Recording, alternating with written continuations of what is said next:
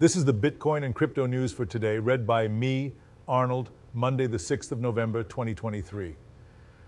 In the latest Treehouse of Horror episode, the iconic animation show The Simpsons passed a satirical commentary on the current NFT and cryptocurrency trends.